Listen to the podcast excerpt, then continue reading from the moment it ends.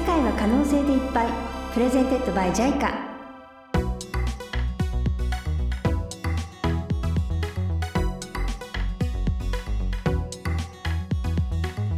世界150の国と地域に拠点を持ち開発途上国へ国際協力を行う独立行政法人国際協力機構通称 JICA 世界は可能性でいっぱいでは幅広い協力分野で活躍する方々をお招きして活動の現場のリアルな状況をインタビュー。現地で見た聞いた体験したことの向こうに感じたさまざまな可能性についてお話を伺います。本日のゲストは元 JICA シニア海外協力隊員の金沢正文さん。ナビゲーターは JICA マガジン編集部の浅香沢子です。最後までお付き合いください。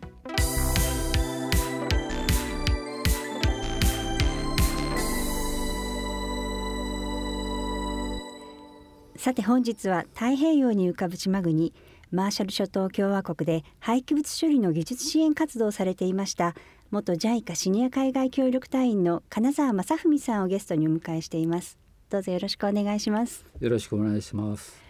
金沢さんは滋賀県のご出身。会社員時代は環境コンサルタントとして開発事業などによる環境への影響を調査する仕事に関わっていらっしゃいました。60歳還暦のタイミングで JICA 海外協力隊に応募して合格。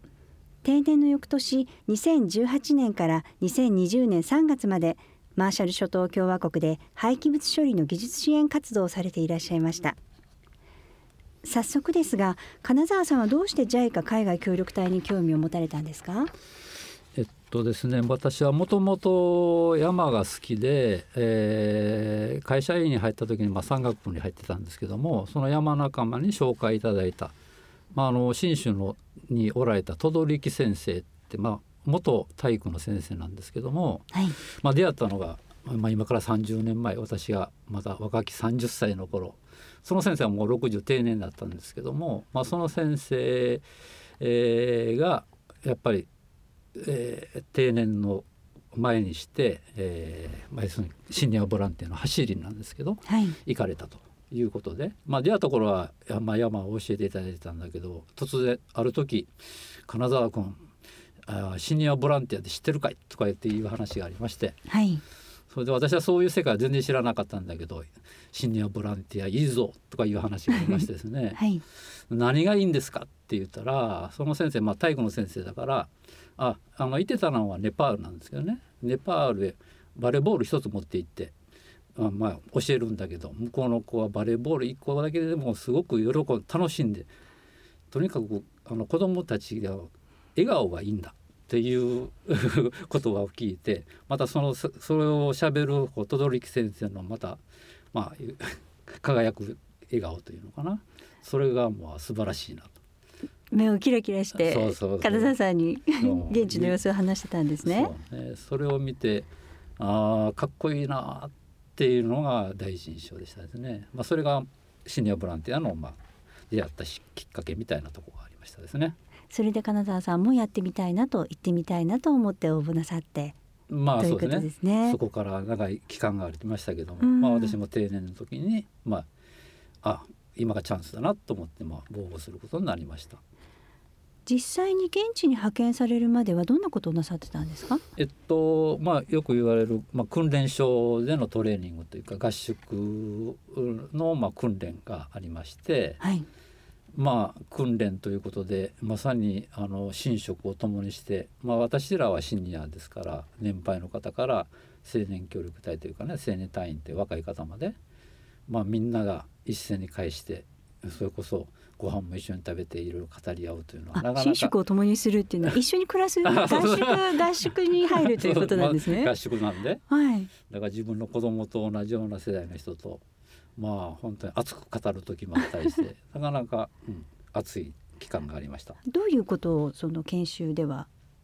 習うんですか？まああの基本は語学の習得ということで、はい、まああの私らはマーシャルは基本その第二言語は英語なんで、まあ、英語の習得ということでコミュニケーションできるような、まあ、勉強というか、はい、まあ、実践的な英語をやるのがメインですね。はい、語学の他には何か 学校みたいに一限目は何二限目は何みたいにだったりするんですか、まあそんな感じね。だからまあ極端な話そのやはり外国もそんな都会でないところに行くと、まあ、いろいろな危険もあるということで、まあ、いわゆる危機管理の危機管理。お勉強みたいなこともありまして。はい。自分の身を守るとかそういうことですか？そうですそうです。だからそれも座学じゃなくてそれこう元警察 OB の方が先生で、まあ、いかに危険を守るにはどうすればいいかという実習で 学ぶということで、えーそうなんですね。まあ、なかなか生々しいというかスリに合わないためにはどうするかとかね、えーまあそのテロリストに狙われたらどうするかみたいな話も含めていろいろと勉強しました。じゃあ語学とあとは海外に出ていく心の準備をしてね。はい、そうして金沢さんが派遣されたのがマーシャル諸島はい。そもそもマーシャル諸島とはどんなところなんですか？えっと、マーシャル諸島は、まあ、基本赤道のわずか北側のところにあるところなんですけども、えー、大体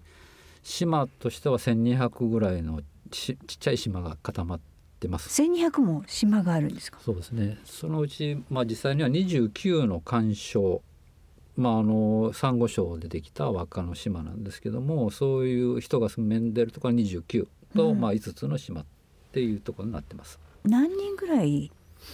マーシャルの人は住んでらっしゃるんですか？国民全部で約6万人。6万人。そのうちの3万人約半分が、まあ、私の言ったマジュロっていう干渉に集中しているという状態です。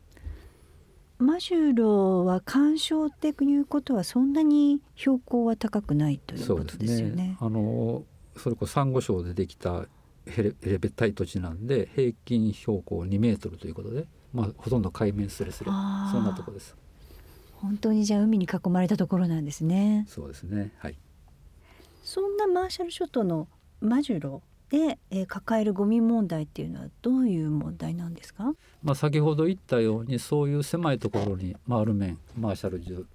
半分の人が張り付いてるということで、まあ、たくさんゴミが出ますよっていうのは大事ですしはい。あとそういう狭いとこですからなかなかゴミを捨てる場所がないというのがありますよね。それで私が行った派遣先がまあゴミ公社ということでそこでゴミをお基本処分しますと言っても積み上げてるという状態で、まあ、本当は最初はこうほくぼ地のところを埋め立ててたんですけどその埋め立てが過ぎてしまってこう山状になってしまっててはい。まあ山みたいになってるゴミ山の状態にのところで、まあ、それさあ次どうするんだというようなことで、まあ、困ってると。ゴミ山ってどのぐらいの山なんですか？えっとですねこれ、まあ、まあ JICA の関係で昔調べた昔というか調べた結果でいくと、まあ、正確には18メート18メートル。ルという高さ。18メえ18メートルだと東京だと？まあ6階建てビルの6階？ぐらいの高さ。先ほど言ったようにへ基本平地のところですんでね、はい。2メートル。でもうほとんど山ができない地形なんで、まあ、そういうところに突然ゴミ山がそびえ立ってるというそういうイメージのところです。そのマーシャルのゴミっていうのは日本とは違うんですか？そうですね、まあ、この辺からがゴミ問題の中身の話になるんですがあの、まあ、これもあちょっと話戻りますけど JICA ボランティア私があの、まあ、5代目ということでそのゴミ公社派遣されたゴミ公社に、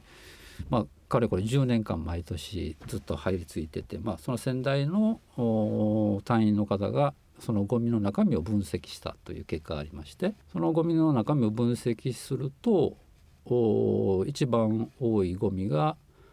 緑のゴミ、緑のゴうミ。んまあ、向こうではグリーンウェイストと言ってましたけど、まあ、イメージがつかみにくいかもしれませんけどマーシャルって結構緑が多いところでしてはい。ヤシの木ばっかりじゃなくて、まああのやっぱ雨も多いし木が育ちやすいというのもあって。あじゃあ植物植の物。ゴミ。それでその特に家家でもすぐ庭にはその木木ではないな 芝生が生い茂るというか草が生い茂るんで毎週末お父さんがそれを買って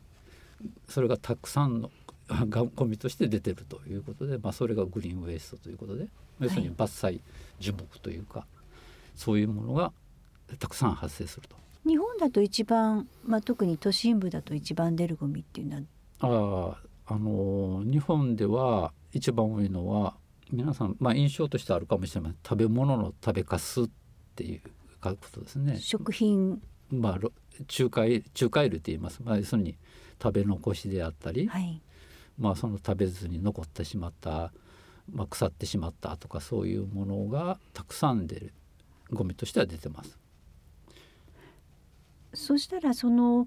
グリーンウエストって先ほどおっしゃってました、はい、緑のゴミはそんな18メートルの巨大なゴミの山になる前に燃やしちゃえばいいんじゃないですか？あのみんなそういう日本の方はそう言って何で燃やさないのって、まあ、現地でもよく言われたんですけども、はい、まあ、ここからはちょっとゴミのなかなか難しいところの話になりまして、まあ、先ほど日本の話に戻ると、まあ、仲介類とかそういうことで、まあ、基本燃えやすいゴミなんで、まあ、日本では基本全部燃やすゴミということで燃やしちゃってるのが主体ですよね。はい、焼却炉で燃やしてますよね。ねところが向こうでは、まあ、燃やしたいけど燃やせないっていうのは、まああの制約が多いというかですね、まあ、まず一つは技術がないっていうのが大きいんですけどもその焼却炉を燃やし続ける必要があるんですけどもそれを燃やし続けるためにはまず機械のメンテナンスであったりとかあゴミというのはいっぺん燃やし出したらあのよく問題になってダイオキシンとかいう話ありますけどもダイオキシンを出さないためにはずっと燃やし続けないといかんというのがあるんで要するに燃やし続けるためには、まあ、基本日記の焼却炉を切り替えながら片っぽメンテナンスして片っぽを燃やし続ける、まあ、そういう技術なんですけどもそうする技術をマーシャの人が持ってるかというか、まあ、持つためにはその機械を整備するために部品がいる人がいるっていうのがなかなか資源としてはないと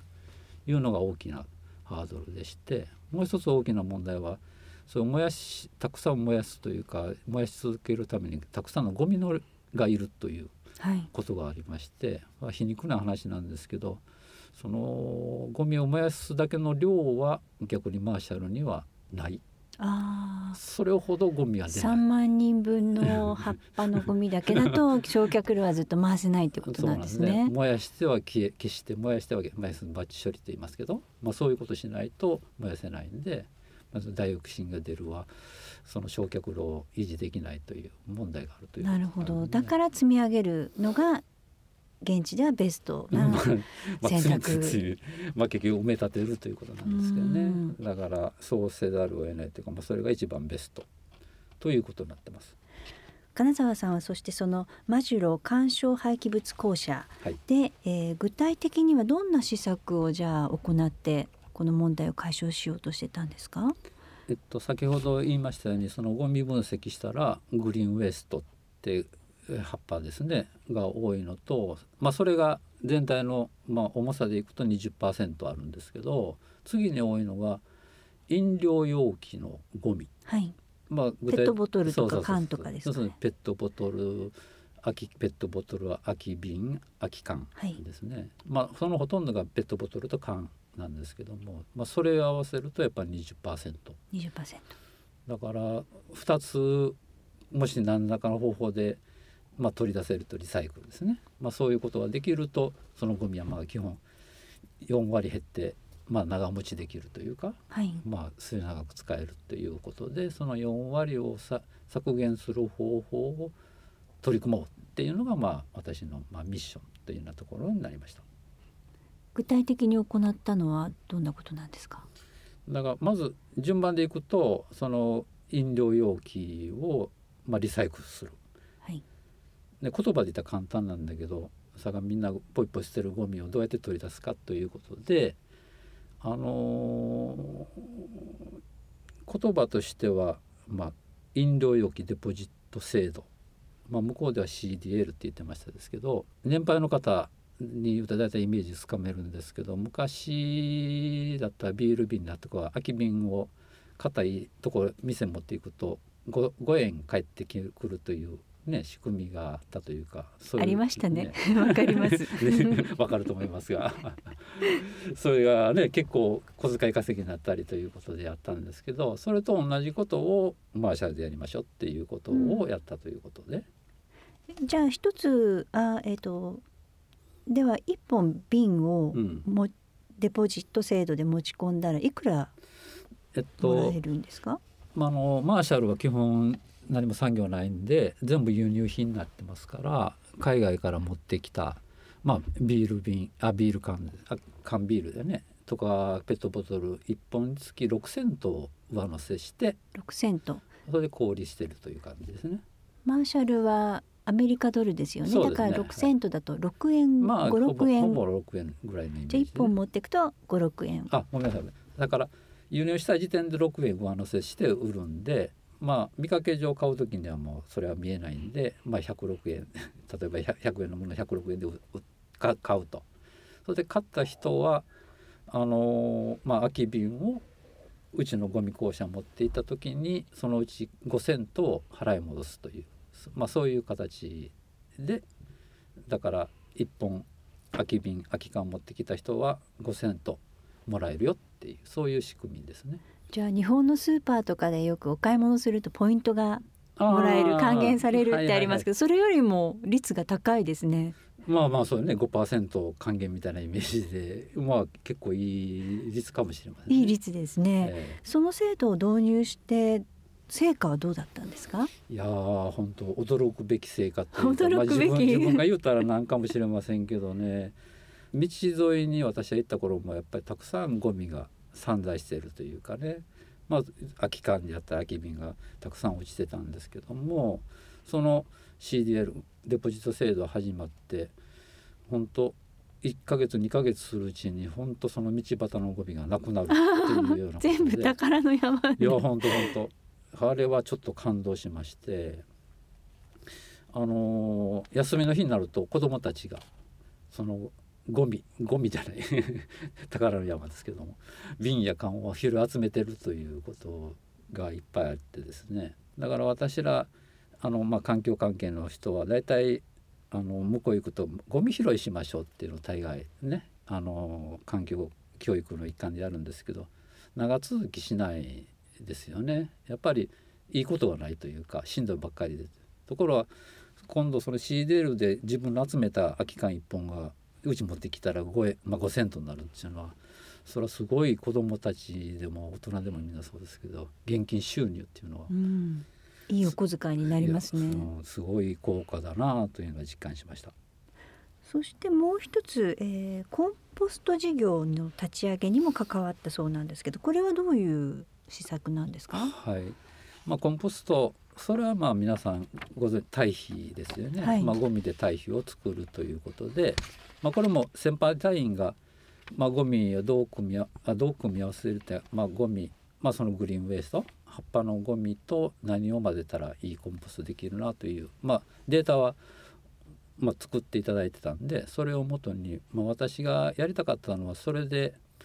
うん授業ができるっつったらゴミで授業を起こす。最そうなんだけど、はい、あまああの言葉ちょっと飛んじゃうんですけど三方よしっていう言葉ご存知ですよね。三方よし、うん、まあ滋賀県の人間ならよく分かってるというか まあ三方が良い。要するに方策を考えるべき、まあ、それはあの昔は商売の時に商売で自分儲けるだけじゃなくて、まあ、買った人も喜ぶし結果的にはまあ世の中もよくなるというか、まあ、売り手もよし買い手もよし、まあ、世間もよしというのが散歩よしなんですけど、まあ、それと同じことをコンポスト事業でもやりたいなと。だからあの実はコンポスト堆肥っていうのはあの環境教育でみんなやってるんですね。はい、だそれは、まあ、ある面環境にいいからっていう環境教育なんです。まあ、それだけはまあ面白くないなって言ったらあれなんですけどやっぱり先ほどの CDL あのデポジット制度も一緒なんですけどあの自分にもメリットがないといかんなということがあってそのそこの自分というのはゴミ公社のことなんですけどゴミ公社がその堆肥を作って要するに儲かるようなコンポストを作るべきじゃないかなっていうのが私の、まあ、発想みたいなところありまして。皆さん何が言いたいかというと、まあ、緑、まあ、適当に作るんじゃなくていいコンポストを作るときっと買う人も喜んで買ってもらえる、うん、買えても喜ぶし。それでそれがいい、まあ、ある面いい値段があるとゴミ公社も儲かる、まあ、結果的にはゴミが、ね、グリーンゴミが減るということで、まあ、散歩よしですせというような話を、まあ、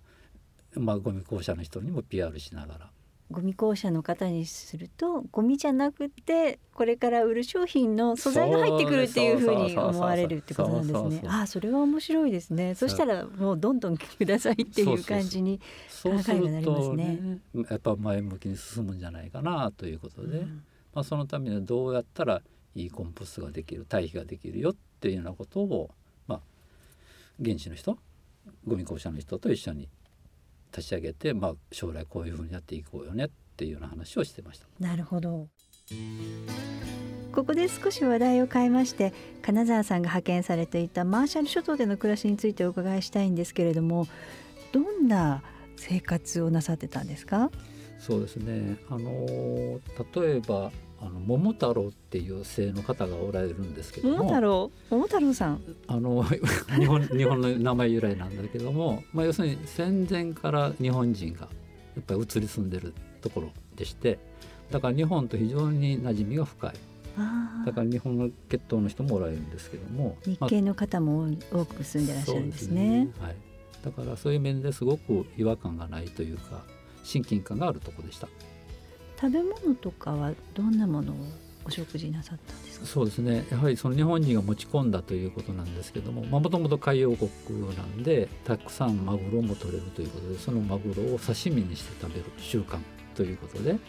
だからマグロを醤油で食べるそういう文化が普通にあるということですごくあの馴染み深い。暮らしやすそうですね。いいとこです。ご飯も食べますんでね。主食はご飯でしたそれともう一つ私がすごく印象深かったのが生活があの私昭和32年生まれなんですけども昭和30年代の生活を彷彿とさせるような、うん、本当古き良き日本の生活が思い出すような生活あったというので良かったところなんですけどもあのマジロでもちょっと端っこのあの村というかローラ地区っていうのが西の方にあるんですけどもそこが本当にいい生活というかまさにものを大切にする地に足をつける生活というのかな、まあ、例えば緑が多い、えー、鶏を放し飼いにして、まあ、それを育てて食べる。あれ食べちゃう？食べ基本食べることが大切なんで豚も飼って放し飼いしてるという、まあ、そういう生活がすごく私にとっては良かったなと思ってます。そうなんですね、はい、面白い さて金沢さんは2020年3月2年2ヶ月の活動を終えて帰国されました。マーシャル諸島で活動を経て感じたことどんなことを感じました？最近ね言葉として多様性って言葉があって、はい、まああのまあ流行り言葉じゃないんですけどもそれをやはり実感できるっていうのがやっぱり大きかったのかなと。本当日本でない、まあ、先ほどのそういう文化であったり考え方であったりとか、まあ、いろんな人がいますしね。そういう多様な世界をまあ実感できるっていうのが大きかったのと、まあ、私もこの60になってもまだまだ人のお役に立ってるなという実感はすごく自分自身嬉しいところはありましたですね。はい。じゃあ金沢さんが初めに憧れた轟先輩のようにご自分も目がキラキラして生き生き活動できたっていう実感があるんですそうありたいと思ってあ少しはまあ轟さんに近づけたのかなという思いもあるし、まあ、そういう面がね実現できてすごく良かったなと思ってます。はい、そんな金沢さん今後やりたいこと抱負などはありますか？やはりねそのシニアボランティアにはまっちゃったというか。はまってしまった目覚めてしまったんですね。あの話戻るんだけど駒ヶ根の時に先輩隊員の話を聞くという方がおられて、はい、訓練所で。そうですね訓練所でね、まあ、ここんなんだよっていうのを聞くんですけどそのシニアボランティアはみんな一様にまた次行きたいっていうそんなもんかというか意 があって。だからなんとなく魅力あるんかなと思ってたんだけどやっぱり自分が行ってみると、うん、そんな魅力的なというかですねやっぱり、ま、もう一回行きたいなと。もう一回行きたいということで次の目標はまたぜひ 次回を目指すというのが目標になってます。はい、では最後に、えー、協力隊 OB としてこれから協力隊員になりたい人に何かメッセージがあれば一言お願いします。これは私いつもあの言ってるんですけども一つは、えー、伴走者であれっていうことともう一つはバトン走者であれっていうことなんですけどもまあ、一つはあのパラリンピックでも今よくありますけどもマラソンで、えー、目の障害ある方に伴走者がいると走れるっていうことはありますけども向こうの方も一緒で向こうの方だけではできないこと、まあ、それを我々ボランティアが行くと、まあ、走れるというか乗り越えられるよっていうのは私が行った時のマーシャルの JICA の所長に聞いた言葉ですごく心に残ってる。まあ、それが一つと私は信者隊員でしてやっぱり若い方に続いてほしいなという意味でバトン奏者でありたいなと。そういうのを考えてます。はい。楽しいお話は尽きないのですがそろそろエンディングのお時間です。ぜひまたお話を聞かせてください、はい、本日のゲストは元 JICA シニア海外協力隊員の金沢正文さんでした。ありがとうございました。ありがとうございました。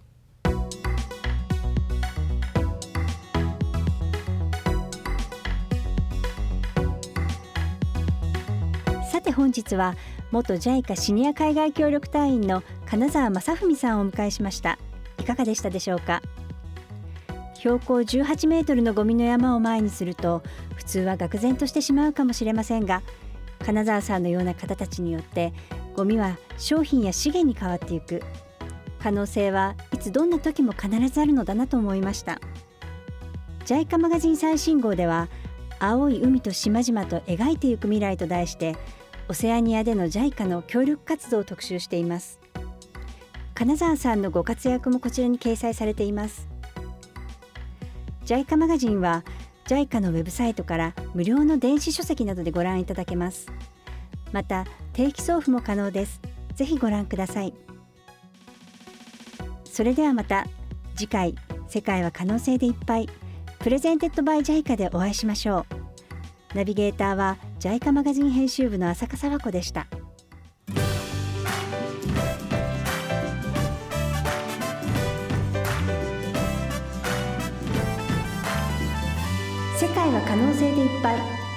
ットバイ JICA